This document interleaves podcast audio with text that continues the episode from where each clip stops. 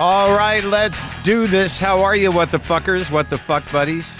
What the fuck nicks? What the fuckadelics? What's happening? What's happening? I'm Marc Maron. This is my podcast, WTF. Welcome to it. If you're new here, uh, I don't know, just hang out, uh, listen.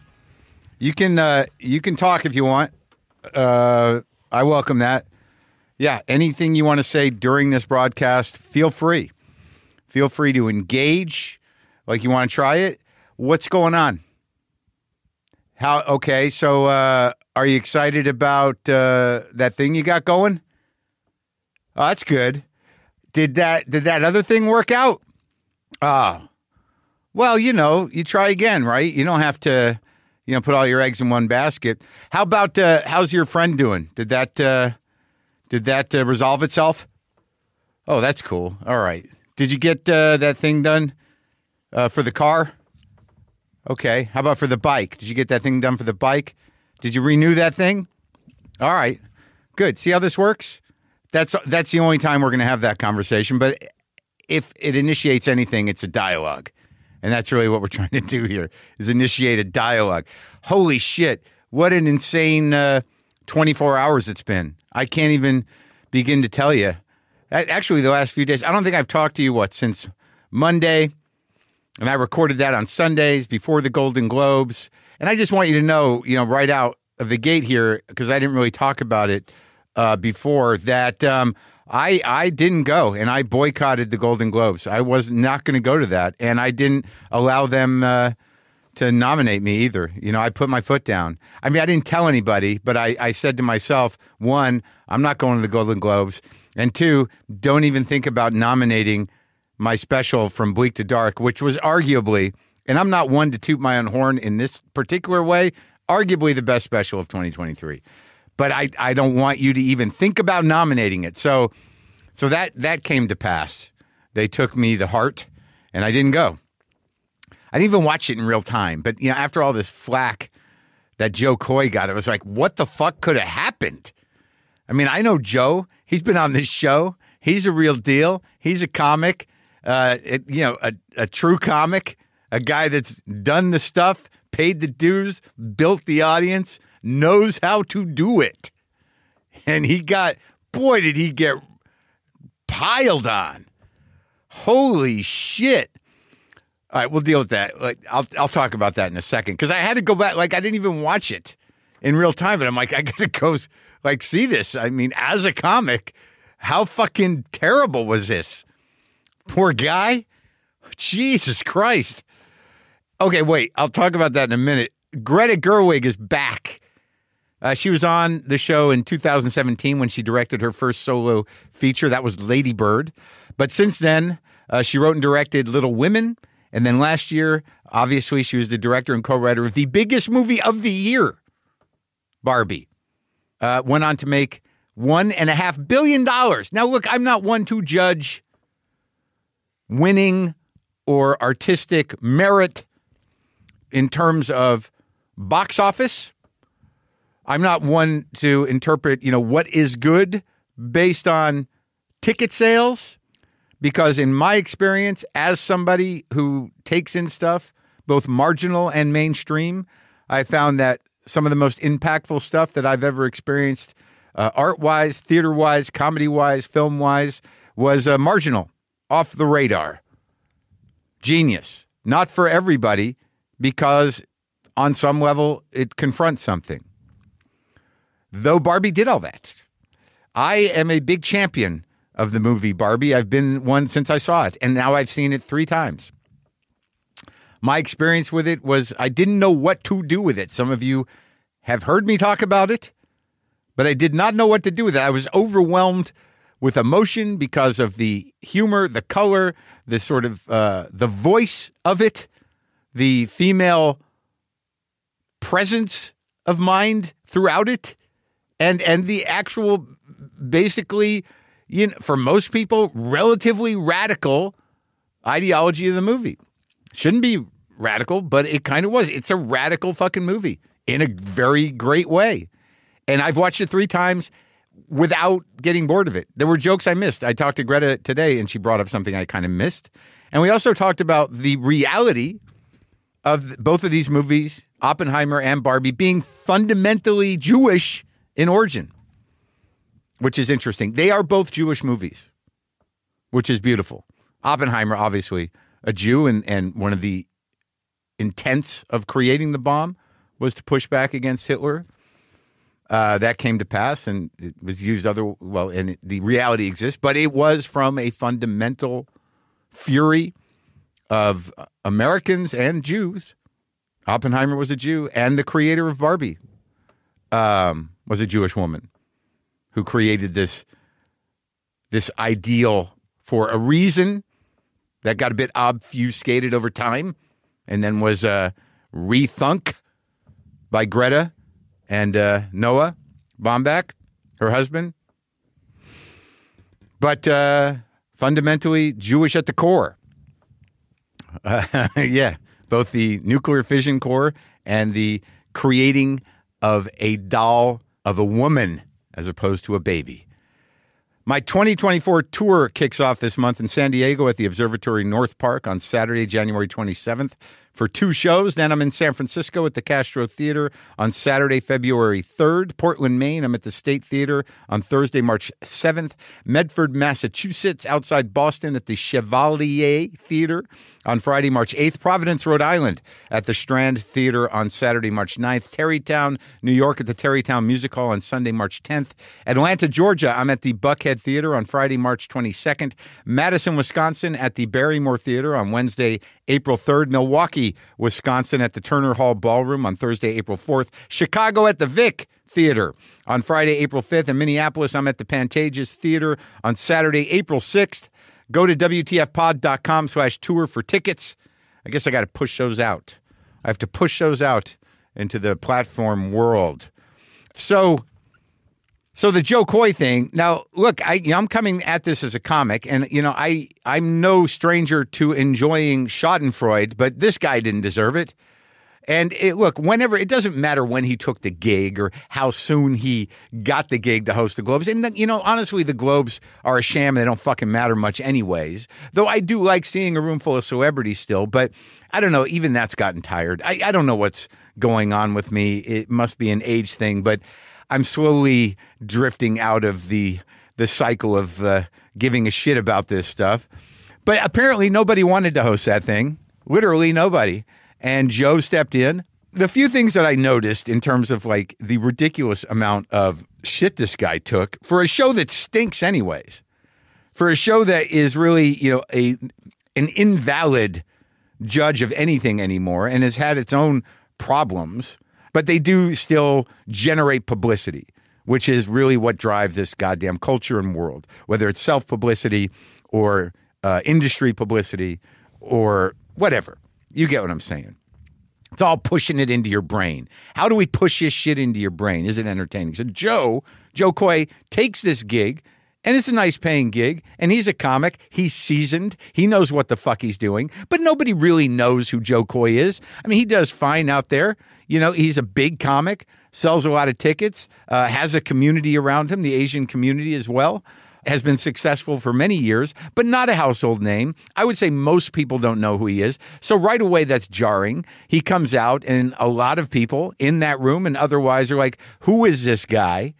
But he's the real deal. But people, he doesn't have the gravitas because he doesn't have the brand recognition of your usual one of the people that hosts that thing. And Jerrod Carmichael did it a few years ago. He was not a huge act either, and he didn't do a great job either. But he did not do the job Jo Koy did. I mean, Jerrod, you know, chose to make a statement about race and himself in the midst of that room, which I respect. The personal angle, the vulnerable angle, the uh, the honest angle, I'll take it. But Jo just get up there. Jo Koy gets up there and just does jokes that you know a couple he wrote, some his writers wrote. You know, you get a writers room together, you knock that shit out. But he just did the job, but it wasn't going well, I guess. But I watched it; it didn't go as bad as I thought. Not from the way it was written. There were people laughing. I don't think they sweetened it, you know, after the fact. But you know, a lot of the jokes didn't land, but they usually don't. I think the primary issue with Jo was that not enough people knew who he was so they decided to fucking shit on him. Who is this guy? Why him? Well, he's completely capable of the job. But the other thing I know, the reason that he, I think, got the flack that he did is he does not come from the class of people that that determine what the entertainment business is. That was it was who is this guy? Like as if he had just gotten off a week at the Irvine Improv. He might have and stepped into the into the stage. He I think he got flack because they were like, "Fuck this guy, who is he really?" Because the jokes were fine. I've seen plenty of Golden Globe jokes that were worse than his and better. You know, I just don't think I think it was a, a, a recognition and gravitas issue. And I also know what it's like to bomb, period, and to bomb on television. It's horrendous.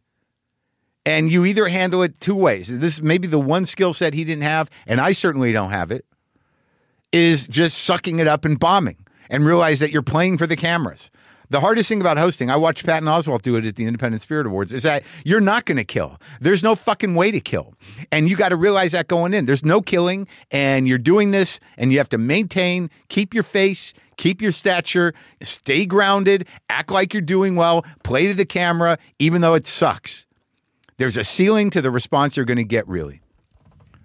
But I've bombed. I, go find that, you know, kicking Aspen. Wow. For Comedy Central, shot at the Aspen Comedy Festival. Tanked. The Chevy Chase roast, which they sweetened, tanked. I mean, it's going to be embarrassing, like because I saw it. I saw Jo doing it. I saw him starting to laugh at his own jokes. I saw him starting to throw the writers under the bus. I saw him starting to diminish the gig. And these are all comic things. These are fuck you things uh, that a comic does when the fucking plane is going down. And he did those things. And I'm like, it's all right, buddy. It's like when Gus Grissom uh, screwed the pooch. You know, Sam Shepard and The Right Stuff is Chuck Yeager. Oh, Gussie did all right. Oh, Gussie did all right. Oh, Jo did okay. Oh, Jo, he did all right. He did all right. I had to do Largo the other night. It was my show at Largo. And uh, the plan was Laurie Kilmartin, who I love, was going to open for me. And uh, and then Judd Apatow wanted to come down and try some jokes because he's uh, hosting the DGA Awards. So he wanted to run his bits to see if they land, test the uh, the integrity of the jokes. So fine, you know that's fine. So I get there and uh, oh, can Adam Sandler do a set? What am I going to say? No. I always thought that guy was mad at me, but maybe he's not. I don't think he is. He's been very nice to me. We get along fine. But yeah, I'm like, yeah, sure. You know, Adam, you know, yeah, he can do a spot. And then like Bargatze's in town. So Nate, I see him at the comedy store the other night. He's very excited he passed, by the way. He's now a paid regular at the comedy store. And Nate Bargatze was thrilled that he finally got to park in the comedy store parking lot the other night. It's so funny. That guy's so funny. So Nate's coming by. Nate wants to do a spot. So now the show, my show, is uh, Laurie and then Judd and then Adam and then Nate and then me. Two arena acts. There was a different time, man, a different time in my life where that would have just fucked me up. But like, it was no problem. I was thrilled. I was thrilled to see everybody. I was happy that Sandler was doing a set on my show and he was funny. And I always like watching Nate. But it really, it was, it took an hour to get them all on and off stage. And by the time I got up there, I, I said to the audience, I'm like, I guess it's, we're done, right? Do you, do you want to, should I even bother to do a set on my show? But I ended up doing like 45 an hour and it was all great. But I, it was just, a, it was such a, a kind of growth moment that I wasn't intimidated by it all and the audience held and that I didn't feel threatened in any way and I and I was actually happy to see everybody and it felt like uh I don't know. I had a good time. Is that okay? But like there was a time, I, mean, I guess I'm saying where I would have fucked my brain up. Like how the fuck am I gonna follow these guys? These fucking, fucking arena acts. What the fuck am I gonna do? I didn't. Why did I say yes, man? Now I got to fucking follow that. God damn it, fuck. Nope, did not happen. Everybody had a good time. Everybody had a good set. All right, so look, Greta Gerwig is here. Barbie is now streaming on Max and available to rent or own on digital on demand platforms. It's always fun to see her. She's very um, engaged and exciting, and uh, she's I, I, I love the way she thinks. I was just happy to see her. I don't know what's happening. Am I am I feeling better? What is happening? Anyway, this is me uh, talking to uh, Greta Gerwig.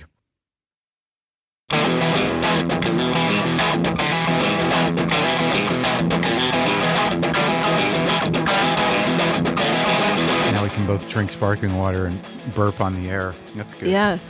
Psychologically, it does feel like you're doing something else. Because of the size of the can? Yeah. And the, Like you're drinking a 40? yeah, like you're Yeah. yeah, it, I, I think that's why the kids like it. I've talked to parents and they're like, their kids can hang around and drink something that looks menacing. yeah, it seems um Nicotine. You need nicotine? I was off nicotine for like three years. Oh, wow. All, all of it. yeah. And then some guy got me, uh, we're in Canada. Some guy talked me into smoking some fancy cigars because I, oh yeah. that's good nicotine. I've never smoked a cigar, I have to say. Yeah, I, I don't do it in a bro way. I do it in uh, sit on my porch and get nauseous and sweat myself way. Yeah, no, I think I associate it with being nauseous because my grandfather used to smoke. Yeah. He used to smoke a pipe and Yeah. he used to smoke cigars, and I remember feeling sick all the time around because it. you, oh, really? Just by secondhand stuff? Yeah, I used to. Um, he would. Uh, his friends they used to play cards, and I used to Yeah. fill their drinks and empty the ashtrays. Yeah. Um, Is this your grandfather? yeah, my grandfather, my mom's dad, Ralph. and- Ralph? Ralph. Ralph was- what? Ralph Sauer. S A U E R. Yeah? Yeah. Um, he was like uh, he'd been in the Navy, so all of his friends in the Navy would. And they'd sit around in the den? Yep, yeah, and they'd sit Yeah. around and just um, play, play, play bridge, play cribbage if there's just two of them. And My grandparents had a night for the boys playing poker and then another night for the ladies playing mahjong. yes, that sounds right. Yeah, we they they would do. Yeah, we were a big cards family. Lots Yeah? of cards. Always? Yeah. But you had all these old Navy dudes Yeah. smoking this cigars and pipes and cigarettes, Yeah, that's drinking right. the scotch. drinking scotch. In my memory, they were all named Perry. Perry. Yeah, well, no, they're not really, but it, Perry is a name. uh, Oh, what are the names? Oh, there was my grandfather Jack. Mm-hmm. Then Yeah. there was Joe Suskind. Joe Suskind. Yeah. yeah, Uh, Gert Eisenberg mm-hmm. for Gerson. yeah. Gert, that's a good one. There was like Perry, Vic. Mm-hmm. Vic. was his brother. Um, There was a, you know, it's just like a Yours sounds like a non-Jewish circle. no. This was nor- Northern California. Like these were Dust Bowl, yeah. Dust Bowl to California people. I got a Joseph, a Jacob, a Gerson. That's good. Oh, what's the other guys? Shineholtz. So, yeah. no, no. Yes. Full, full Jew. my son's name is um uh, one of my sons' name. What my son's names are Harold and Isidore, which are That's power Jews. The, well, those are from Noah's family. Sure. I, I love Izzy. I You call him love Izzy? those names. Isidore's good. Yeah, Is he Izzy or no? he he's sometimes Izzy, sometimes Isidore, um, but uh, he's. Harold. Harold. That's a that's kind of uh that one comes with some baggage, I think. Yeah, for you, No, just because it's not a common name and it's not when you meet a Harold, yes. it's uh, it's sort of like wow, a herald. Harold, I know, I know, and he is he is a full Harold. Um, but it was uh, I, I I think a lot of people actually to me a lot of people say their grandfathers were named Harold. Yeah. Yeah, people say, oh my It's it's definitely an old timey name, Yes, right? I love I love it. I love I love their names. Of Harold. course I do. Now, what uh, what are you doing about the uh, the Jewish thing?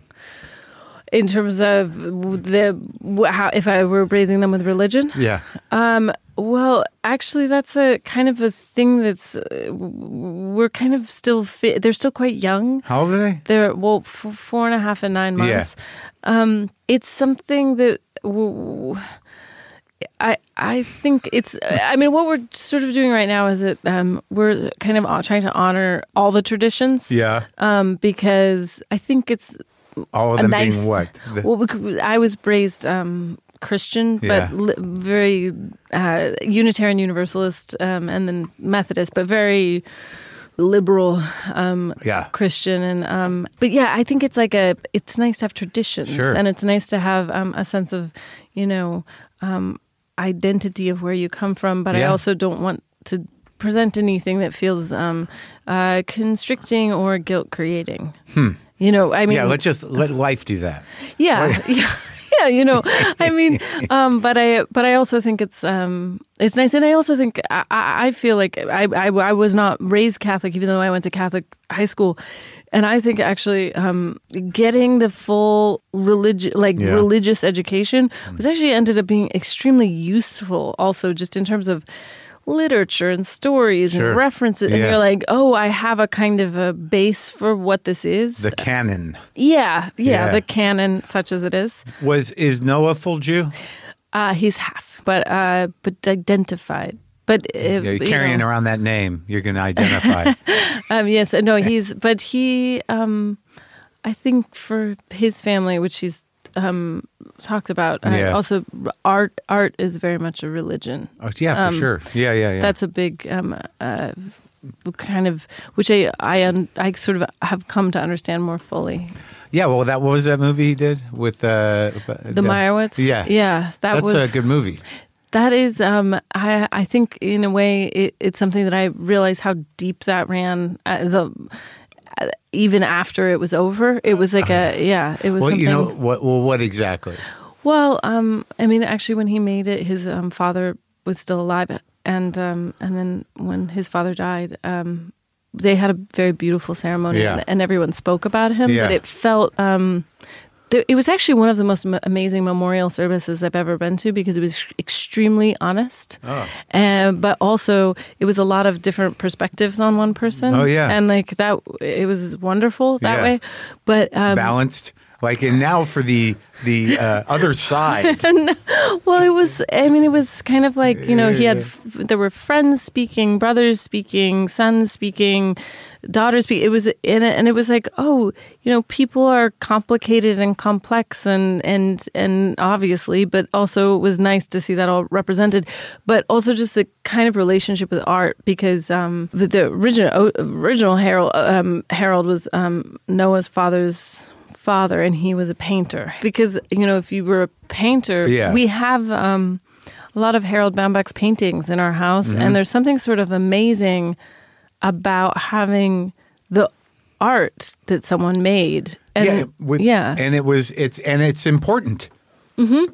That, but that's the weird thing about people who are committed to art at a certain level, yeah, where it's not decorative, Yes. but it's meaningful. yes, yes, in in in with all the education and and kind of uh, risks that Mm-hmm. they're going to take as an artist. If it's infused with that, Yeah. it doesn't matter how big the artist is. You can feel like you know this was life or death shit. yes. It it is. It, it was, and it was very much for him. It was his. Right. I mean, I never knew him, um, but I, you know, I know from his family what it, you know, what it felt like, and then, um, and then uh, J- Jonathan Noah's dad was a, a writer, Right, um, yeah. and it was that same level of, you know, seriousness, Yeah. and um, the importance of art and and the relationship to it, and the are you doing it or are you not doing it, and how hard is it for you? And I, I don't think I, I I really understood it deeply that day of like how much everyone in this family thinks about this. And as how, a did it have an impact on you? I mean, I guess in a way because it was. Uh, I think. I mean, I I mean, I guess it's. I don't know if this counts as an Yeah. impact, but I didn't have that same. There wasn't like heaviness around art in the same way. Right. It, it was. Um, it wasn't something to either take up or not take up, but it was part of my life growing up, and it was something that I engaged in. But it was. It was always felt more. Um. It was. It wasn't everything. It was playful more. Right. But I Um, mean, you. I mean, you approach film. You know, with a. I mean, you you're making decisions. Yes. Yes. I mean, you. I mean, you obviously are a student of film. yes. No, I am, Yeah. and I've definitely. It matters a great deal to me. Yeah, but but, you approach it differently. but I don't think it was something that I came. Uh, I don't feel like to the manner born of art. Really, sorry, I really am burping. Um, but like, it really hits you out of nowhere. But like, um, but I have this moment when my Harold looks up at a painting. Yeah. that Harold Baumbach did Yeah. of uh, this is a we have a painting of um women in Brooklyn. Yeah. And um and he's looking at them and and I and I'm like that's in a way, I it's it's exciting for me, and I'm like, that was your great grandfather. He was a painter. I don't know. Maybe you'll be a painter. Yeah. I, like there's just sort of like um, relationship with it, and then um, of course as he gets older, I mean, he'll be able to read his grandfather's short stories, and Interesting. Maybe, maybe, you know, because like my buddy, you know, Lipsyte, do you know Sam? Mm-hmm. yeah, Like, I mean, his, his, I ask if his kids read his books. He's like, no, no, no. no, uh, yeah, that's true. It's a very odd thing. You, But maybe it's easier to engage with grandfathers or great grandfathers than it is with your parents because you know your parents. yeah. Right. And they're just your parents. And they're your parents, and you Yeah. kind of are like, I don't want to know what your interior life is. It's Yeah. not that interesting. Maybe, I, or else it's just you don't look at him that way at all. Because I think That that could be it. that his kid read some stuff and was pretty impressed. Yeah. Like knew his dad was a real deal, but still didn't want to go into all of it. Right. But yeah. like in the movies, though, I mean, you're making choices of different types. Mm-hmm. You know, in terms of of how a movie looks, what you're shooting with. Yo, I mean, yes, of course. When the last time I talked to you, it was that it was for Lady Bird. Yes. And then I ran into you, I think, at the Indie Spirit Awards Mm-hmm. When you were there with Little Women. I was not. I was there sort of as a. Um, I think Noah was there with Marriage Story, and I was there Oh, right, as a guest. But yes, I was. That was my year of Little Women. That's right. And those like, and now Barbie is like completely different approaches Yes. to all of it. You're just, you're just, ta- and Frances Ha's totally different. Yes. Yes, they're all different. So you're evolving and making choices. Yeah, well, I mean, I think I kind of think of them as their own. Obviously, they're c- connected, but um, I think I try to take every movie as its own universe that wants to be articulated in a different way. Yeah. So I try. I think the thing I wish most for as a filmmaker. Um, is that I see with new eyes I Every time? Yeah, Yeah. and also just the world. Like I, I hope that I'm able to conceive of something in a way that feels new or a way like Yeah. to look at a space even differently and that that's something that's evolving constantly for me but it, but I but I always say I think that's my my most ardent hope is that I continue to see with new eyes and then find the way to capture that But in the middle of all this, this, uh, this cyclone of attention, Mm. um, like I, I haven't read a lot of the interview. Are you tired of it? The interviewing? No, no. It's only. It's not, I feel like I only do this every, you know, three years. It's not that crazy. You know, you like, and also I get to. Um, the nice thing about all of it is, you know, I, I, I get to talk to other directors. I get to see people. I get to be part of the community of filmmakers, and that's that's all wonderful. It's interesting. It's, a small. It's it's a smaller community than you'd think. I know, I know. It it does. It feels like a. Uh, it feels like a school. Yeah, because like I like I'll talk to James Gray occasionally. Yeah. and they're and the directors are always doing things, and I'm like, oh my god! And then you realize like, oh, there's not that many of you. You're No. not, you're not actors. You're directors, so you kind of all know each other a little bit. Yeah, yeah, and then and then it's sort of exciting. Like a this this year, it's like I've always loved Todd Haynes, and now Oh I my get God. to hang out with Todd Haynes. He's a good guy. and that's exciting. Yeah. and so yeah, I mean, if I had to do this level all the time, I think it would be it feel exhausting. But it's only it's every so often. And how are you feeling about how like I guess my question is because I had a very particular reaction to the movie. And there's I think there's a couple of things uh, that I want to share, but are are you are you feeling in any broad way that something isn't being addressed about the film? Gosh, yeah, I don't know. I don't. I. I mean, to be honest, I. I well. Um, my feeling is that the, the, the sort of like the, the film taken as a whole is Yeah. also is is being read with lots of different lenses, which Yeah. is actually only exciting. And I don't think um, I had the other night um, in New York. Um, Yeah. I talked to Tony Kushner, Sure. and that was amazing. And he had such a specific lens on it. yeah, what was his take?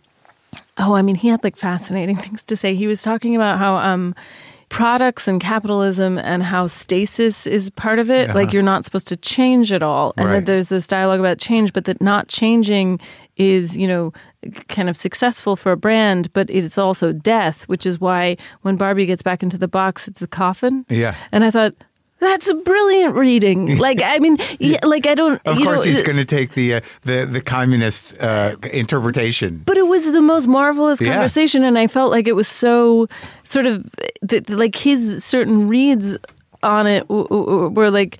It just it, it was so. I mean, I obviously I love Tony Kushner, and Oh, so so I think um, so smart the, the those kinds of like things are that. just great. Yeah, it's so interesting because they're beyond your intention necessarily. yeah, or or my intention that that some part of that wasn't my intention, but then they kind of picked it up and, and made it even bigger. Well, yeah. Well, I mean, clearly the box. What once the shackles were going down, she pulls out of it, and that there was no future in the box There's other than a not- yeah, return. exactly. So, well, I can see that. Yeah. I mean, and but you know, on a story level, you know, you knew what was up, but you know, to sort of put it in the context of brand and consistency and and uh, repetition. yeah. Right. And also, I don't know. I mean, I, I did know in that scene that, what, I mean, there's so many lines, but there's a, the way Will Ferrell says, um, we'd love it if you could just get into that giant box. and he kind of looks a little sheepish about it, but also Right. is asking. And then, uh, you know, it's he's telling Barbie to get in the box, but he's also telling Margot Robbie to get back in the box. There's some like layer of meaning that is Yeah. it's it's like funny and strange and and I don't know. I mean, I, I guess I I really believe. I don't know if you th- think this, but I Yeah. I think um I don't believe in like there's a meaning of a thing that's static and that that's what it is. I think it's um it is down to people Right. and their own It bringing it right. to. If Yeah. something's to sort of keep speaking as a piece of art, it has to be sort of fluid. Yes. In terms of its interpretation, right? I mean, I kind Yeah. of say that a lot, where like it's something that'll grow with you, Right. You, you know, if it holds, Right. and you can kind of keep reading into it, Yeah. Uh, or or letting it reflect who you are as you get older. Right. And, Yeah. and I also think on, I mean, this sounds, I, I mean, I, I very much, you know, I write, you know, I wrote this movie with Noah and I directed it and, and I, and I do feel, you know, a sense of authorship, but also in another way, I feel like none of it's mine anyway. I don't know where it comes from. And so yeah, I get that. so it, I, I also feel this sense of it was never mine to begin with. Right. It just, I you you kind of wrestled it out of the air. it, th- this is what it feels. Or Yeah. I, I like let it come through me somehow. Yeah, sure. Yeah. Were you aware, like in in its conception or when you were shooting, the the size of the thing? Well, I knew that the budget that we had was um, big enough that I, you know, I had to believe t- in it uh, to a point because you don't, you certainly don't want to ask for more than is, Yeah. is responsible. Um, Not so, till the next movie. yeah, there's going to be one where it's like, I need, I'm going to do something. It's going to be Don't you know wild who I am and what I did for this business? no, no, I think um, it's but I but I did. I thought, oh, I I think this What was the budget? the budget was like one forty. Was That's- like a lot. That's big, yeah. yeah, it was a lot. Did you feel like, oh my god, that's a lot of money? Well, I guess I felt uh, there was sort of like an you know I I wrote the script. Our um, producer and line producer Michael Sharp did a budget. Yeah. and the budget came in much higher than that. And I said, well, that's I can't do that. And then. Well, we sort of looked at it, and and then I kind of it felt like a lot of money and felt like too much money in a way. But I also then I started looking at what other productions cost and started looking at other budgets, and I was like, well, I guess this is kind of The going the rate? ro- the zone Yeah. of this kind of thing, and it's not even at the high end of it. Right. Like that. That this is sort of this is where these things tend to live, and actually, it would have been pretty impossible. I mean. You know, it's, it's you always want to be able to make things for less, but that's a big number, and so I knew I it would it, it had some weight on it of like, well, it needs to work in a certain degree, but Yeah. I didn't but this was the way it worked was sort of beyond what I could have imagined. Right. But I did, you know, I was I was scared. I was scared that it wouldn't work, but I also thought, um, you know, it's it's one of those things like you kind of just got to go for it because other. I mean, there's what, what are you going to hide? It's a Barbie movie. Like, Yeah, and also, I mean, you must have put a hell of a team together to m- kind of uh, manifest that vision. yes, I mean, uh, Yeah. the, I think that the I don't think people talk or or, or think on, enough about that delegating of jobs. yes. I mean, it was it was really a, the the people who came together to make it were my first dream choice people. Yeah. I had worked with Jacqueline Durran before who who did the costumes on Little Women, so I knew I wanted her to do the costumes. Isn't that amazing about costume people? Like Little Women, a period piece, and I you're know. like, this is what we're doing now. I just knew she could. Yeah. I just knew she could do something um extraordinary and I Did and she create the palette? Well, yes, and but it was a kind of she so her and then Sarah Greenwood, who is the production designer, they had actually worked together on different things before, so they knew each other, Oh, and there was a very close connection. And then Rodrigo Prieto was a cinematographer, and I, and I had wanted to work with Rodrigo for I don't know ever. What's he done? Well, he just shot Killers of the Flower Moon, also. so that's These people have range. Yes, yes, and he actually he just uh, we talked before he shot Killers of the Flower Moon. So we talked, we we discussed lots of things, and he was like, "Okay, I gotta go, and I'm gonna, you know, and I'll see you on the other end of it." And so then he went and shot that, you know, for months, and then he came out, and then all of a sudden he was available, and then we then he went. I, it couldn't be two more different uh, movies Yeah. but it was it was we were all b- building this out of nothing i mean there was a sense of like um everything was a problem that had to be solved nothing was obvious everything had to be designed and executed and thought through and everything from what are all the color palettes of all of the costumes and the sets and everything but also like how are we even doing this like if if everything is taking place inside of sound stages which it, which it was and, and i wanted it to feel like it was in sound stages like Gives oh you a lot more control too, right? Yes, but also it's all invention. Nothing is th- th- th- Right. nothing falls off the truck. It's Right. all Yeah. You have to, you know, what is it? Well, if there's no water, what are these waves? Right. And and what do they look like? And they're these sort of sculptures, and everything was to be to be learned. And that was when I think of the pre-production period. It was. I mean, the official pre-production period was like it was like six months, Yeah. but but then we had started talking about it like a year earlier, and like started. Um, Hey, You had the script that early? I had had the I had the script in the fall of twenty, the fall winter of twenty twenty, and then in the beginning of twenty twenty one, I started. Um, I knew I had people because I remember I made um, I'd never done this before. I made a green light presentation, like you know where you tell people Pictures? Yeah and everything and i'm just talking it all through and i had i knew i had sarah rodrigo and jacqueline Yeah. and i had margot and ryan so um, Oh, so what? So where do you do that presentation? i did it on zoom To who? B- to Warner? yeah everyone at the at the warner's people um Yeah. so it was like uh i was like there was like 20 people on the zoom Wow. actually i didn't i made a i made a movie um or i made like a little movie Pitch? A movie pitch? Yeah, um, I did it with my editor Nick Houy, Houy, who I've worked with on every movie I've done, and I actually remember they said, "No, no, th- th- we don't do it this way. This is not. You have to do like a PowerPoint and then talk." And I just thought, no, I, that's going to be boring. I think I'm going to make something. I'll just make this. I'll, I'll hit all the things we're supposed to make, but let me like make this And, talk as well?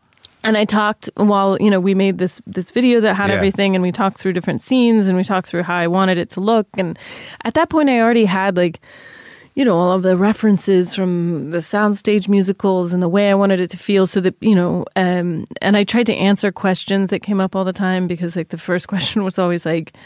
Are they going to walk like plastic dolls? And I was Yeah. like, no, no. like it was, I, I sort of asked and answered questions that we'd gotten and like we will not be cgiing all the feet but i did that and then actually i remember with that video too i um my stepson he's 13 and a half now Yeah. but um i showed it he was 10 turning 11 Yeah. and i i showed him the pitch video and i was like what do you think and he said i'd watch that movie and i was like well if he thinks he'd watch it i don't know that's pretty good he's just a and he doesn't like re- like he's not interested He's not interested just because it's uh, uh, like he. Uh, if anything, it's the opposite. He's um. It's just this, if it's engaging. He was engaged. He was Right. like he was like this looks funny. He's not. He's not old enough to be culturally indoctrinated with cynicism. no, not not yet. No, no, but he was. He was. pretty wide open. Yeah, he was like, "No, this looks hilarious. Yeah, yeah. Like I want to see this." and then I remember I also I show him lots of stuff because I think he's he's really smart and he's really funny. And I remember I showed him like the first we had like the teaser trailer, but then we had like a the sort of like the second teaser, Yeah. which had the, like the high Barbies I Kens, and I was like, "What do you think of this?" And he was like, "I, I," he was like, "That's funny. I like it." And I said, "Why?" And he said. That's exactly the kind of stupid stuff I'd expect Barbies to do. but like he meant to like he's like they just say hi to each other all Right. day. Like Yeah. And I was like, "Oh, that's that's good, right?" Yeah. Yeah. And uh, but I'm always interested in like I always talk to him about like why do you like this? Why do you like that? What Whatever it is. Anything like movies. Well, like, it's funny because the jokes, the humor of it, you know, works on a lot of levels, but it's not. It's clearly not like humor written to like a lot of children's movies where they're like, we're gonna, you know, it's a kids movie, but we're gonna put some jokes in for the grown up. like, it, Yes, yes, I know so- that. Yeah, yeah So, but it's not like that because No. all of the humor is pretty well integrated. Yes. To because it speaks to on some level. Certainly, with the men in the movie, it speaks to an emotional immaturity that that goes from age five to the end of life. well, like you put, you know, girls equal opportunity can also be quite no, no, emotionally oh, yeah, immature. well, I think yes, it does yes, that as yes, well. Yes, but but it, Yeah. but it's interesting that there is sort of a universality of the parts of us that uh, remain somewhat immature. Yes, I, I think that's true. I also think there's something um, because also so I think in pre-production or something. Yeah.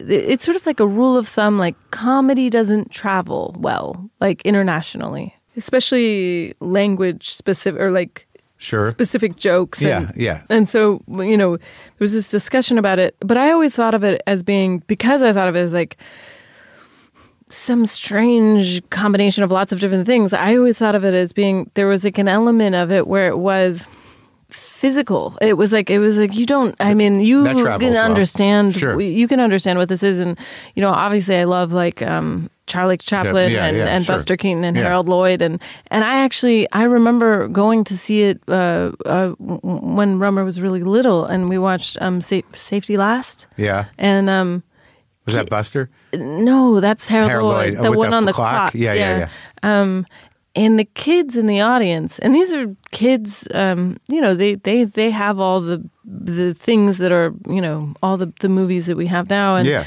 they were screaming with laughter. Yeah. They couldn't believe they thought it, and they couldn't read. They couldn't read the interstitial yeah, things, but they could not. They thought it was so funny. Like the thing of even like he's tied the thing, but he doesn't realize that it's going to come undone, and now he's going to go out the window. Like they could. They were just like.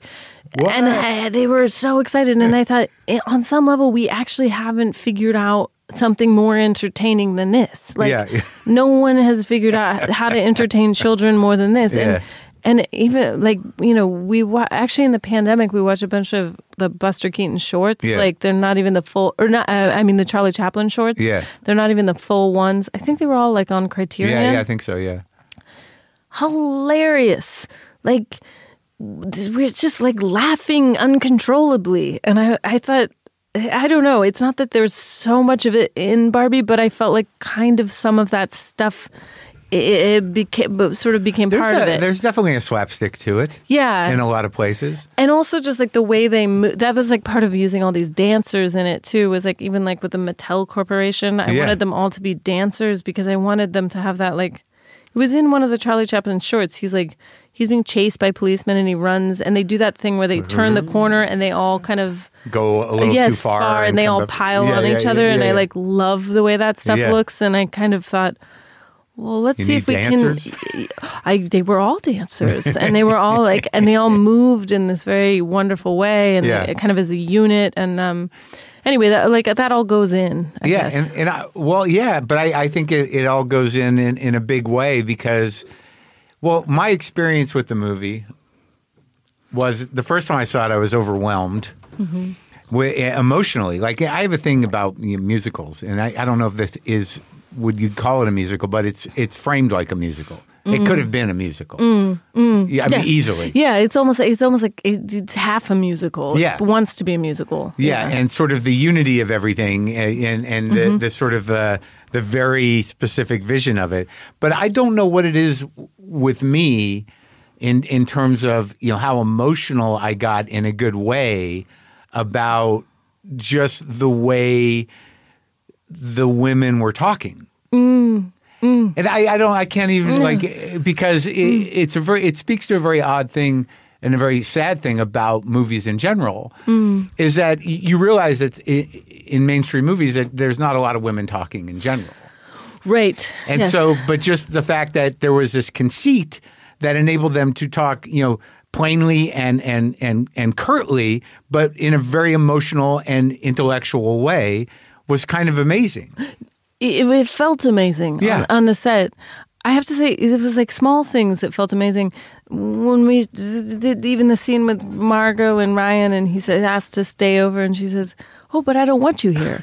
And she just said it Yeah. so, Yeah. um, like she's not being mean. It's, you know, Right. she's just She's saying being- exactly yeah. what she feels. Right. And it, it was so, it, it, it was sort of amazing. Well, because it undermines the whole expectation. Because there is no sexuality No. in a, in a way. Because we all know that, and you make reference to it maybe twice. Yeah. that they don't have genitals. No. but but so so that interaction, which is naturally loaded with anything, and all the baggage that anyone's going to bring to it, Yeah. is able to have this honesty that's devoid of sexual expectation or manipulation. also devoid of her needing to placate any ego. Yeah. That there's no, it wouldn't even occur to her. Right. Well, to, To placate his ego. like, they're like, oh no, it, it's not, it doesn't enter, enter Right. it at all. But that's interesting because in those scenes, you know, the male ego more so is intact. yes, yes, yes. Yeah, right. So, so, right. so he, you know, she doesn't acknowledge it or recognize it, but it, they, that's all they have.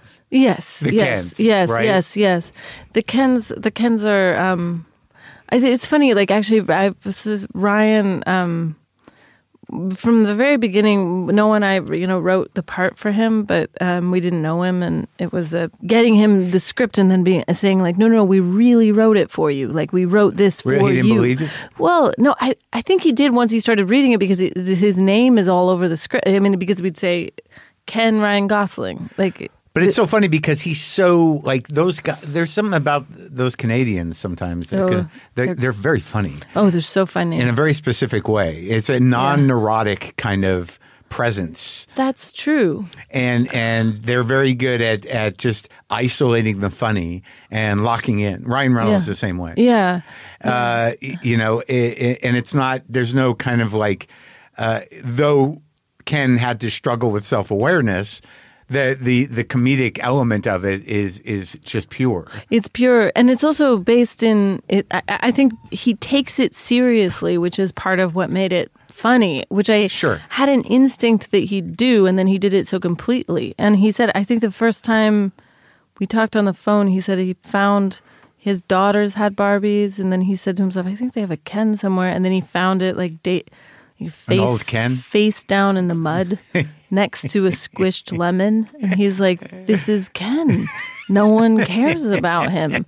And and the, the, and i was like it was just instantly like yes that's exactly that's exactly right. So he got the emotional universe. right away. Um i also i think also i like talking in movies. Like i like a lot of talking. Yeah. and i like acting. I Yeah. like you know like real acting and characters and talking and i think it's like that and i think it went with everything that was heightened about the movie was this kind of like um fast fast fast dialogue and and and and sort of over the top characters that somehow are more honest for it um But that's really that. I think that's the the, the comedy of it, right? yes It, it, it it's it, it, it is kind of ironic in a way. yeah right? Yeah. In in the sense that you have just out of nowhere women, you know, just addressing patriarchy, which is just you know, Yes, I and, and and and it's just like that word because I, you know, I've talked to other people about the movie, and it, I've talked to well one woman in particular who was uh, sort of like, well, you know, that was sort of feminism one on one. I'm like, exactly. what else are you going to give the kids? This- yes, You- you right, know, right, How right, deep you want to go? Yeah. You, you know, it's like you know, if you're a grown woman who's Mm-hmm. familiar Mm. with those, you know, feminist texts about Mm-hmm. patriarchy, however far they go, but the basics are the basics. Yes. uh, Well, also, I think that there was something about it where, I mean, so much of the the writing of it came out of this. Um, I mean, it was we were, you know, Margaret really as a producer, you know, Noah and I were totally left alone to do what we wanted Yeah. with it, and and there were things like um, I went I went to Mattel and I looked at everything, and you sort of walk through a, a it's almost like the Hall of Fame, but Yeah. all these different you know Barbies. But I stopped in front of one and I realized well, there was like a. a a, a- an all-female presidential ticket that was, you know, won. Yeah. and and I said, "Oh, Barbie's uh, Barbie's president. Yeah. Barbie's," and they said, "Oh yes, Barbie's been president since 1995." and I was like, "That's that's different. That's a, well, they, that's." And I just thought, what a strange construction of this alternate universe to our own. So, oh, how many of those dolls were real? Uh, well, the I mean, we made there was it was like a combination of making things that were um you know ours that belonged to our movie um personally, and then also because Barbie's existed since 1959, we wanted to sort of thread different specific dolls that are uh, Right. that if people care care about it Yeah. like there's like peaches and cream barbie and day to night barbie and, Oh, yeah? um, yeah, there's just like now I really know w- what they are, but like things like uh, you know, like Issa Rae as President Barbie, we we talked about like, well, she would wear a ball gown, like, but and it was part of this idea of like, well, what she, sh that that sh- why not? Yeah. that would what what she do, and and one thing we were talking a lot about is almost like the psychology of um, you know, because obviously it's about kids at play, but like you know, six year old girls, Yeah. um, or seven year old girls, but they, this this thing of when you watch six year old girls play dress up, that they Yeah. put, they put everything on. Yeah. they wear a tiara and a boa, like Yeah. a, a like feather boa, Yeah. and a tutu, and the heels, and gloves, and a hat. Like it's everything. They don't have a sense of like. Oh no, this is now getting gaudy. Right. They like the too muchness. Yeah, yeah, yeah. So I wanted everything to be too much. Yeah. And even with ideas, I a part of it was like I wanted it to be anarchic and I wanted it to be packed with ideas and packed with things so that it almost did feel like overwhelming and too much because I was like, but that's the aesthetic of Barbie.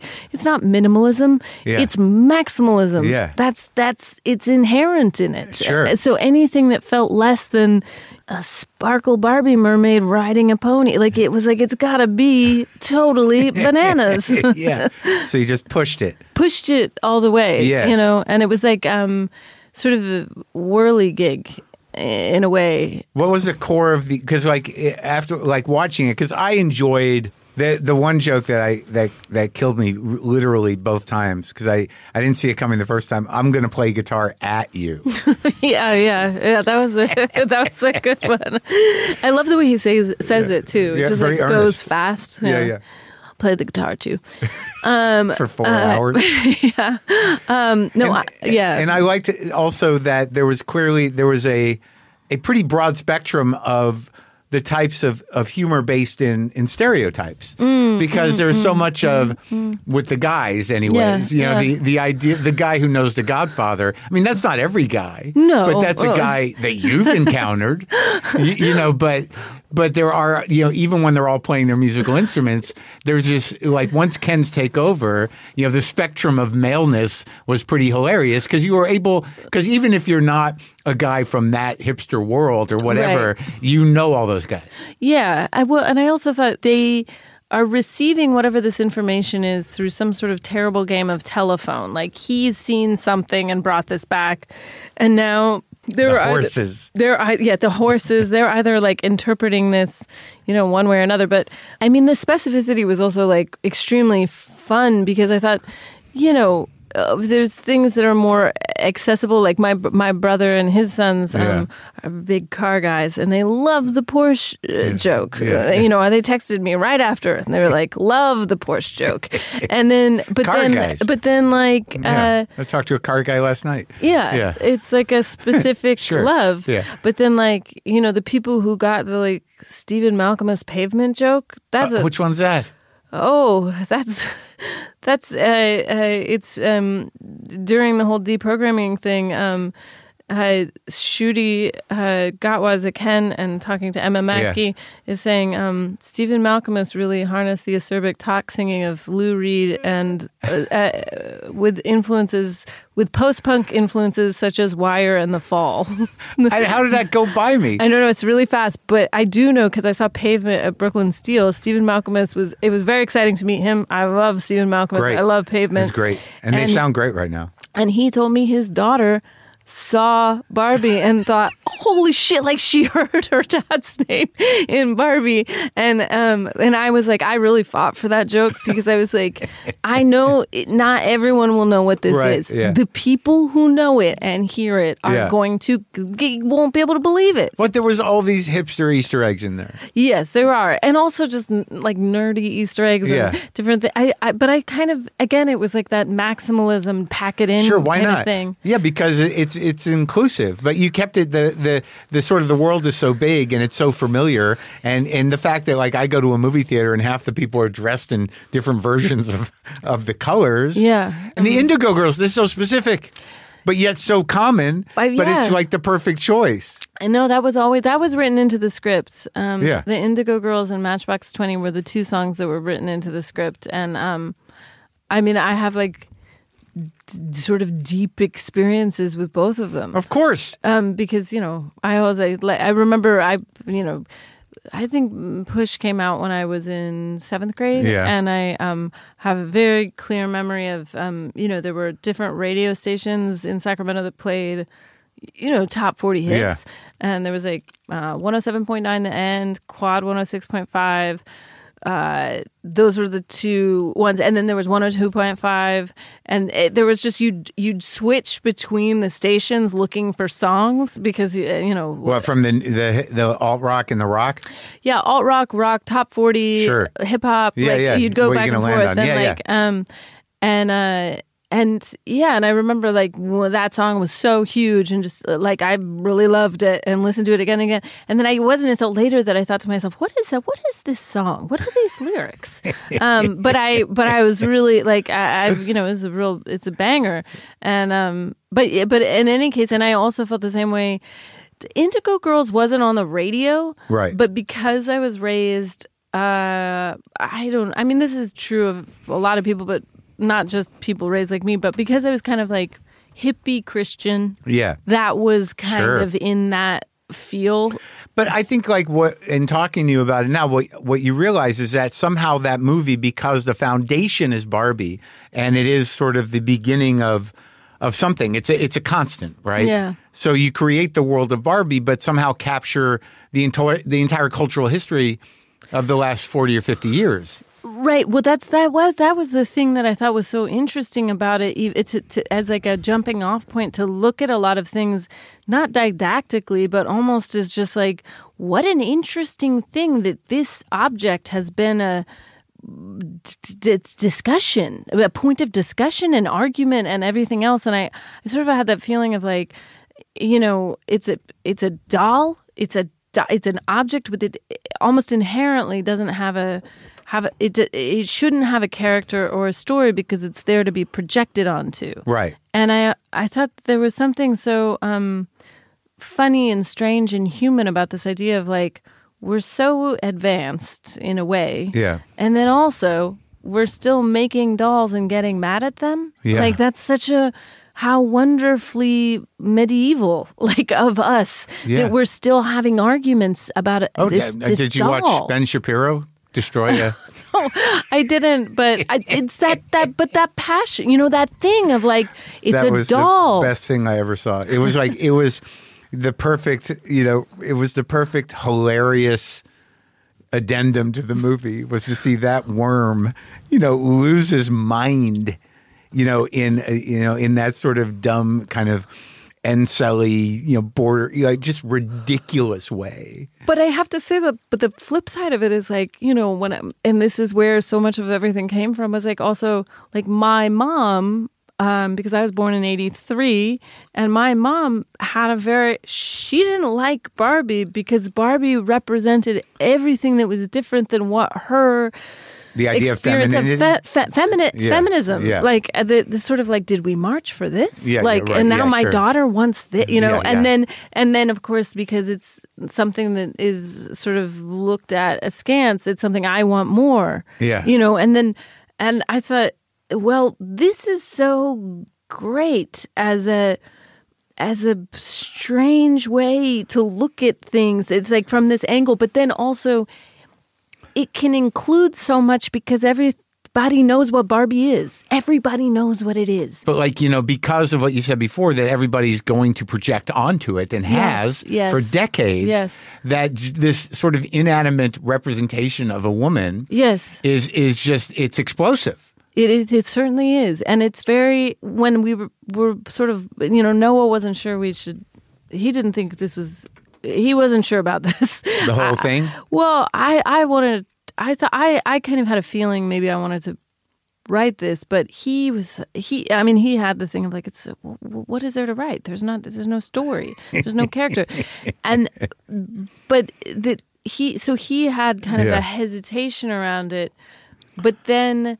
As I we started talking about it, and then I started kind of bringing all these different things into it. It was this kind of like it felt it could just hold a lot in a way that and, and even beyond the like what the ideas were the jokes were it was like it could hold a lot of music. It could hold a lot like there was and i've never made a movie that could hold quite as much. Yeah. and and i and it felt flexible in that way. Yeah. it, it felt like it gave me permission to do a lot of things that in another movie would feel ooh, too chaotic Yeah, well, I mean, you threw in that the big dance number, the big Ken dance number. that's why i love it It's the best, right? I love, I love, I love it. I love it, and I also that was, I mean, the song is so great, and then, um, you know, Ryan is such a great singer and dancer, and and it was, it was um, I it was emotional that to shoot it. It was actually Well, it's amazing. That's what makes musicals amazing. You just want to cry with the. It's like that. What you were saying about the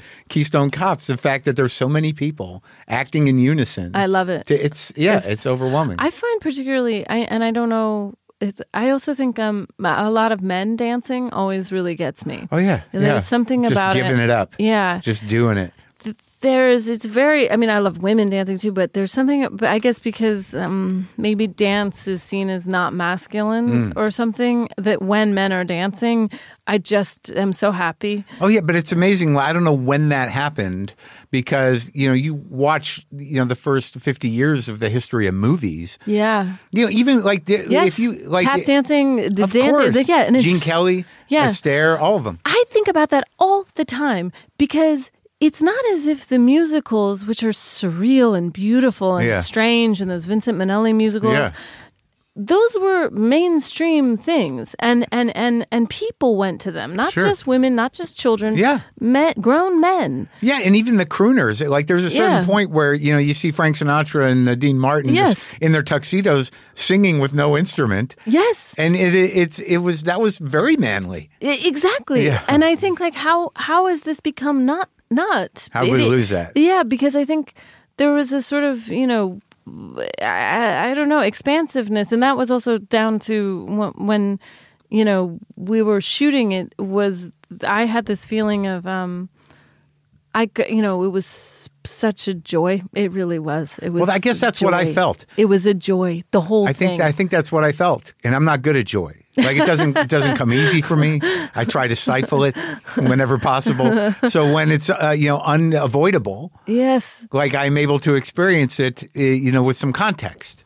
Like Yes. uh, joy is not something my body generates naturally. So I guess you're feeling throughout the entire process of putting that together, and I think that's exactly what it is.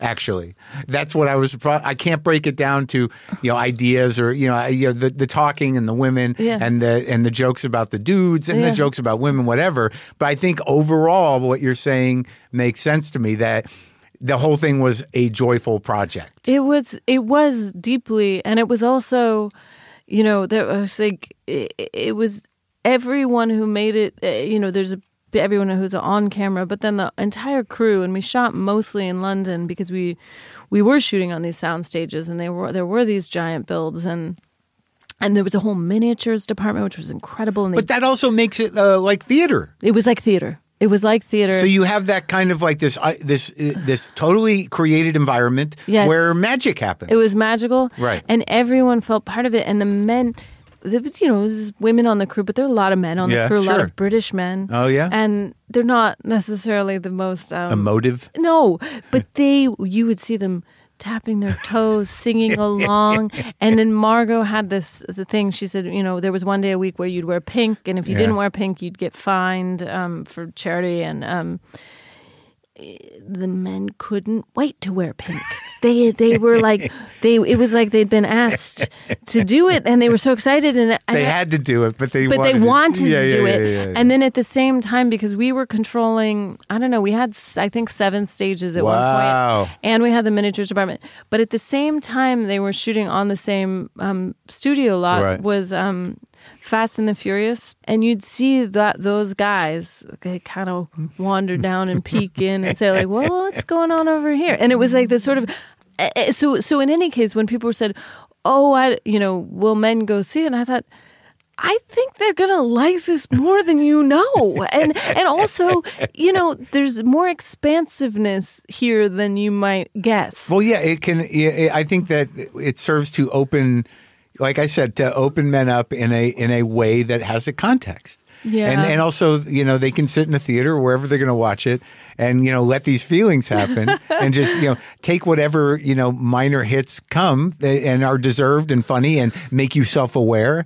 Uh, but but also, I, I do I think that's true. I think that a lot of men, myself included, you know, you don't walk around waiting for that to happen. Mm, no, You don't live in it. no, But when it comes over you, you know, either you're going to be like, "What's happening? This is uncomfortable," or or, or you're going to like let it happen. yeah, no, it's it's like a. I, I feel like now when I, I, you know, the the sweatshirt he wears at the end, that I I am Oh, yeah. Like I, I can't tell you how happy I am every time I see a man Wearing the Kenough wearing shirt? the Kenough shirt. I am Kenough, and it's also yeah. I think that was. I think in that way, I had that sense of like, if this is what it feels like just here, maybe it does get out. Like maybe it does do the same thing that it's doing to us to other people. It did, Yeah, clearly. that's the that was the hope. But it was yeah, it was um and it's so funny. Like I, I don't like, and I don't want. I really want to stress the fact that you know the comedic performances and also the the writing was so good. And like whether you know Ryan earnestly approached Ken or not, he knew he was being funny. oh no, he knew and he and knew, and yeah. so did Margot, Yes. and obviously Kate, and Yeah. everybody. I mean, Yes, everybody. Yeah, and my, um, actually, was thinking Michael is another hilarious Canadian. Totally. and he's i mean he he he was another one who we just like instantly uh clicked and instantly were you know we we had a moment where we thought like should alan should we give alan something at the end Yeah. that is happy for him and then michael I don't, we we sort of put it, thought about it and he came up to me the next day he said no Alan just has tragedy. Like for him, there is no. Yeah. It, we, it would be false for Alan. And I was like, "You're right. You're Yeah. right. Well, we gotta. We have to respect Alan enough not to put a band aid on something because he's so there's so much and it's funny, but it's also like. But I felt like everyone who was making it, that that there was sort of this. Um, we all were in, entered into the same agreement that nobody ever articulated, but everybody understood. Yeah. And you know, I think you know Margot was so extraordinary, and I think even I, I mean I think this way about everybody in the movie, but I always think her her performance is so um, it's so deceptive because unbelievable. because because you think ah yes it's Margot and she does this thing and she's funny, but it's a totally constructed, heightened, comedic external performance, which is a capital P performance. Yeah. And then what she does is she somehow, through the course of the movie, makes it transparent, and then you see the human behind Right. the thing. And I, and it, I don't even know. I mean, I was there when she did it, but I also feel like I don't know how she did it, and she makes it look so effortless. But the fact that anyone is following this doll over the course of two hours and cares is extraordinary. Well, I guess the turn starts, you know, when things start stop working out. Yes, and I remember when she the first time when she's when she's dancing and she said, "Do you guys ever think about?" Um, dying. Um, Yeah. That's like, like it was like for the first time, she doesn't have an interior life, but she also doesn't have any separation from her environment. Herself and her environment are continuous. Yeah. There is no difference. And then all of a sudden, in that moment, Yeah. she becomes separate from her environment and what that feels like for the first time. Yeah.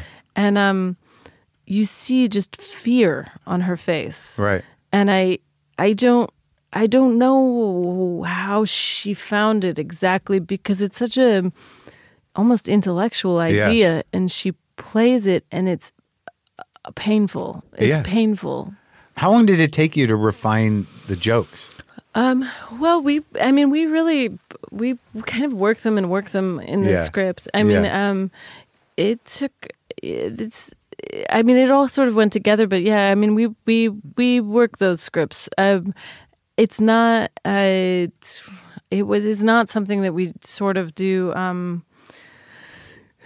quickly. Yeah, Um no, I yeah. think we really um that's the way Noah and I write together. So we just revise, revise, revise, yeah, revise. you have to with the humor. And then you do with the jokes, you can also tell like often I find that in the first drafts you write um you'll do like almost I don't know if you find this, but I find that I'll almost do like three rotations of essentially the same joke. Yeah. And then you're like, no, no, just pick one. Right. You know, like they're not. yeah, because there wasn't really a false beat, you know, in terms of the humor. I didn't see any. I think The whole thing was pretty tight. I think it was it. I think it is that sort of like process of that writing and rewriting and rewriting. How much? How like then in the second viewing, I, I and I and Uh-huh. I felt it in the first one, but I didn't focus on it on as as much. But Rhea Perlman is kind of amazing. Oh, I love her. It was too. It was so Yeah. like that whole idea. How much did you get into the story of Ruth Handler? I did. I mean, I, I was very moved by the story of Ruth Handler. I um, I mean, I think it, it really what the story uh, of her, was was threaded throughout. Yeah. What the movie became, but also um, I was just compelled by it. I mean, uh, the she really did. Her insight was she watched her daughter playing with a baby doll, which Yeah. was what was on the market. Right. And her insight was my daughter doesn't really want to pretend to be a mother. She wants to pretend to be an older girl. Right. That's what she wants. So Yeah. we need to give her something else to play with.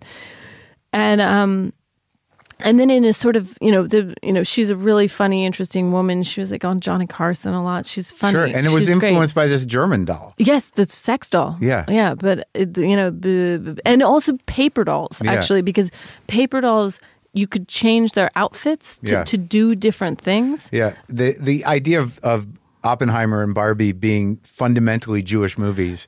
Inventors, Yeah. inventors. One yes. in, in- and Yes. one is the the end of patriarchy and the world, yes, and the yeah. other is the beginning of reinterpreting femininity. It's a, it's a very. It, I mean, it really is. I that did actually occur to me um, at some point this summer, and I thought, uh, I you know, I thought it was. A, I think you're maybe the first person to say it though to me. Uh, that I thought it, but I thought it was like Two different kinds of explosions, I wonder if anybody else is. both rooted in Jewish inventors.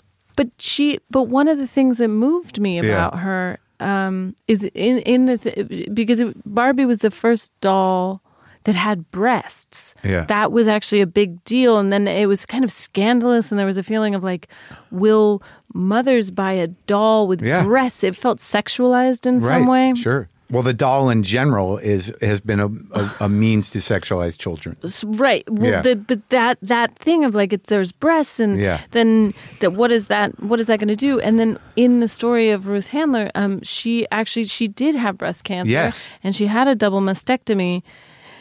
And I thought there was something about that that felt so.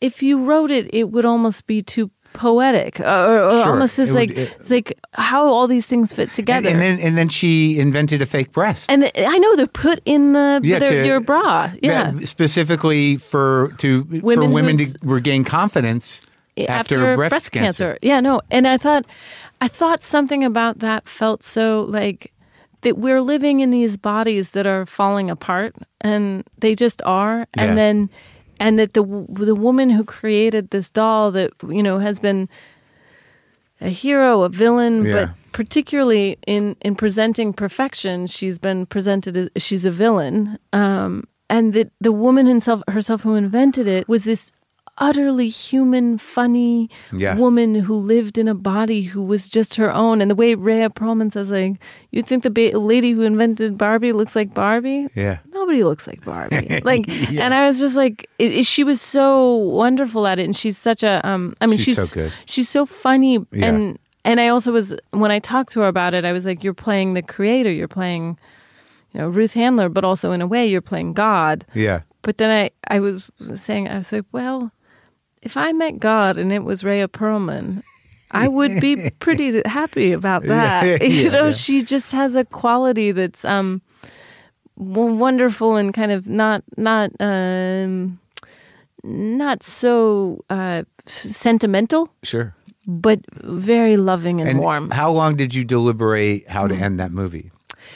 Oh well, I knew I knew the whole time when we were writing it. We knew the whole time once we were far enough into it. It's like she got to she's got to end human. Like this has got to be what it is. So we knew that much of it. Um, uh, and then there, I think the original draft that we brought in Margot to, that ending was there, but the the ending in the doctor's office wasn't there yet. But what about the montage of Oh, oh, that part. the yes. perception? Why, why Oh, those yeah. choices? Well, that was As that, that was it, that was always written into the script as um uh you know take my hands now close your eyes now feel Right. that was written and then I I think I wrote then we have a an amazing montage of life that's like um Days of Ham- Heaven, Yeah. uh, Terrence Malick. Yeah. Uh, but it's like that. It's Yeah. great. It's wonderful.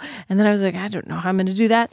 What we ended up doing was I knew I wanted sort of something that was part of like, like felt like after all of this construction, Sure. that it felt like connected to real life as it's Right. So you had the, the sort of Super 8 looking stuff Yes. and historical and not historical. And But that was all footage from people who worked on the movie.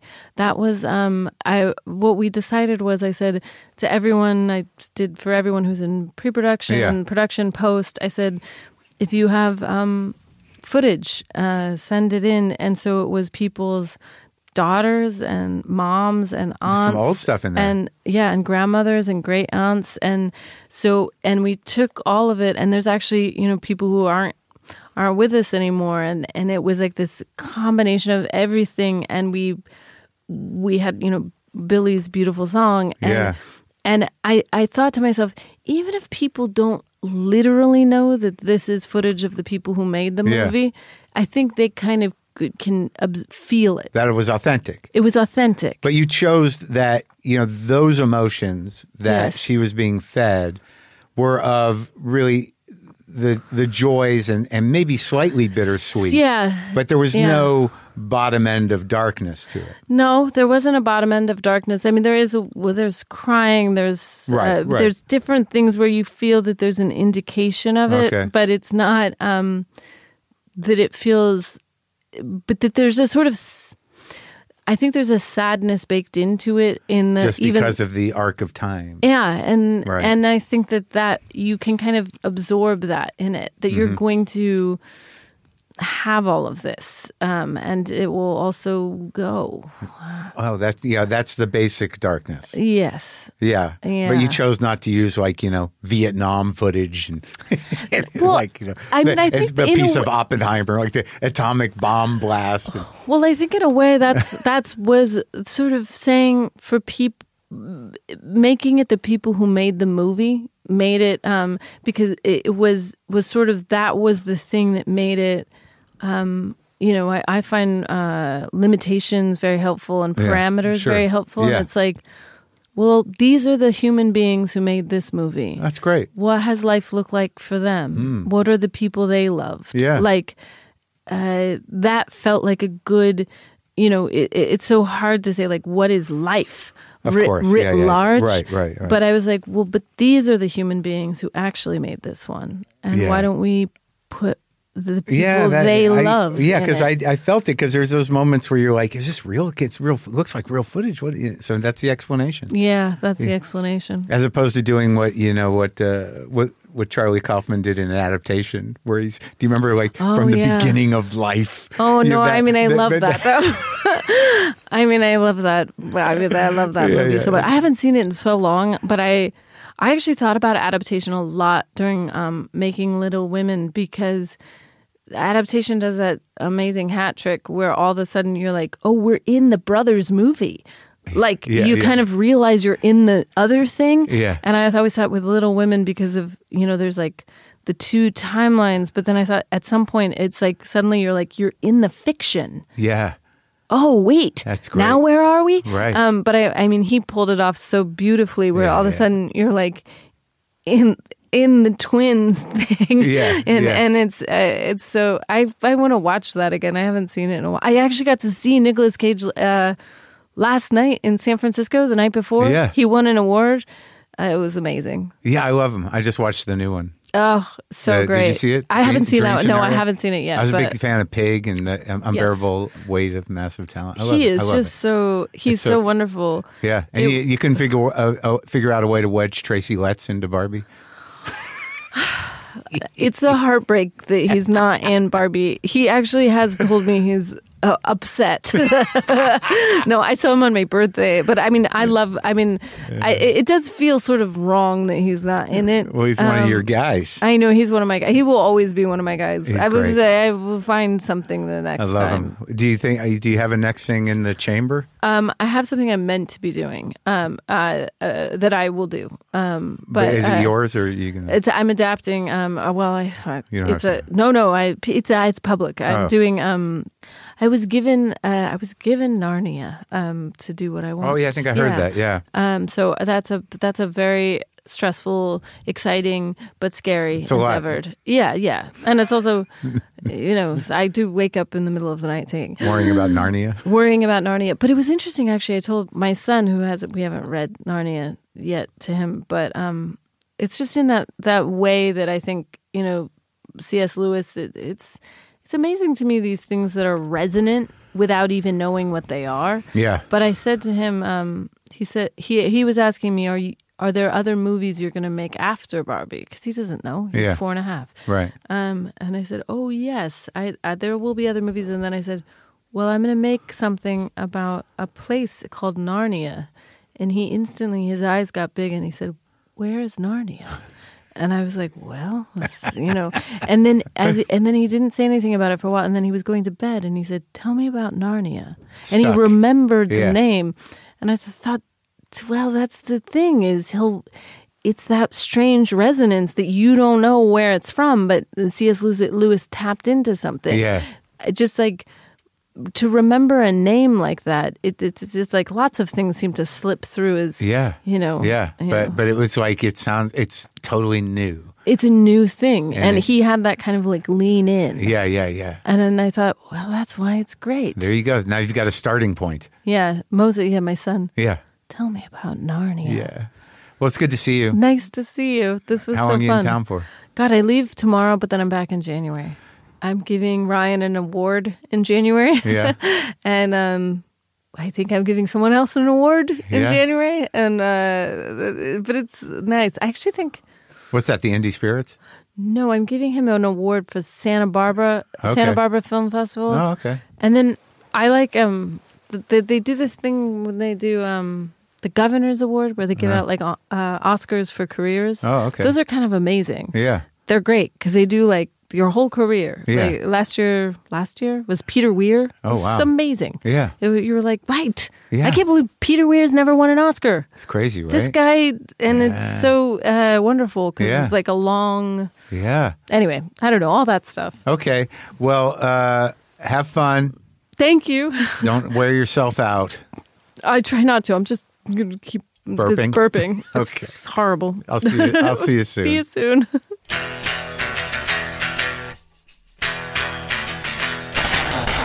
There you go. I, what a great conversation.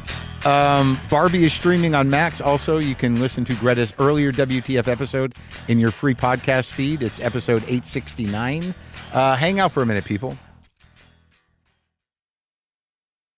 Okay, folks, we're doing a new series on the Full Maron. It's called WTF Origins, and we're talking about some of the stops I made on the road to creating this podcast. This week, I talked about my memories of Luna Lounge and the New York alt comedy scene of the 90s. There was a lot of these acts that were in the in the orbit of Luna that were not at all stand-up comedy club people. But then on the other side of that, you had me and Jeff Ross and you know Louis and Silverman and Janeane, Zach, uh, you know the full Colin Quinn. Eventually, eventually people made their way because Singer made it appealing. You know, at the beginning, comics like Colin and Patrice and stuff were like, you know, well, you guys were just doing comedy for nothing. You know, they made it seem like it was amateur hour. It was an open mic. And I always treated it as a place to work out. Right, In a right, way right. that I could not work out in the comedy clubs. And I think eventually that became sort of a thing. I think, I don't know why, I don't know if Colin was adverse to it at the beginning, but he ended up coming around. And then, like the state guys, I think arguably Stella probably started at Luna Lounge. Hmm. Like it, it was, it, and some of them were doing solo stand up. Some of the you know UCB people were doing solo performances, so it became this huge scene, and it was sort of the the center of a comedy thing between performance art, sketch, and stand up that actually got a hip kind of following to it. It was like you'd go there on Mondays. There was a line out the door, and I was just this cranky fuck, and I hated everybody that was coming in for some reason. And I'd get up there and do my little thing, and but I was like, you know, why are all these people here? And I remember Will Ferrell came down, celebrities would start coming down, and uh, it became a thing. To get all full Maron bonus episodes, subscribe by going to the link in the episode description or go to WTFpod.com and click on WTF Plus. Man, I am I'm recording this at eight in the morning, and it's like my brain is on fire. It's like fucking morning radio. This is this is the zone, man. This is the zone. Get up and go. I hope you're listening to this first thing because I recorded it first thing yesterday. All right, here's some guitar.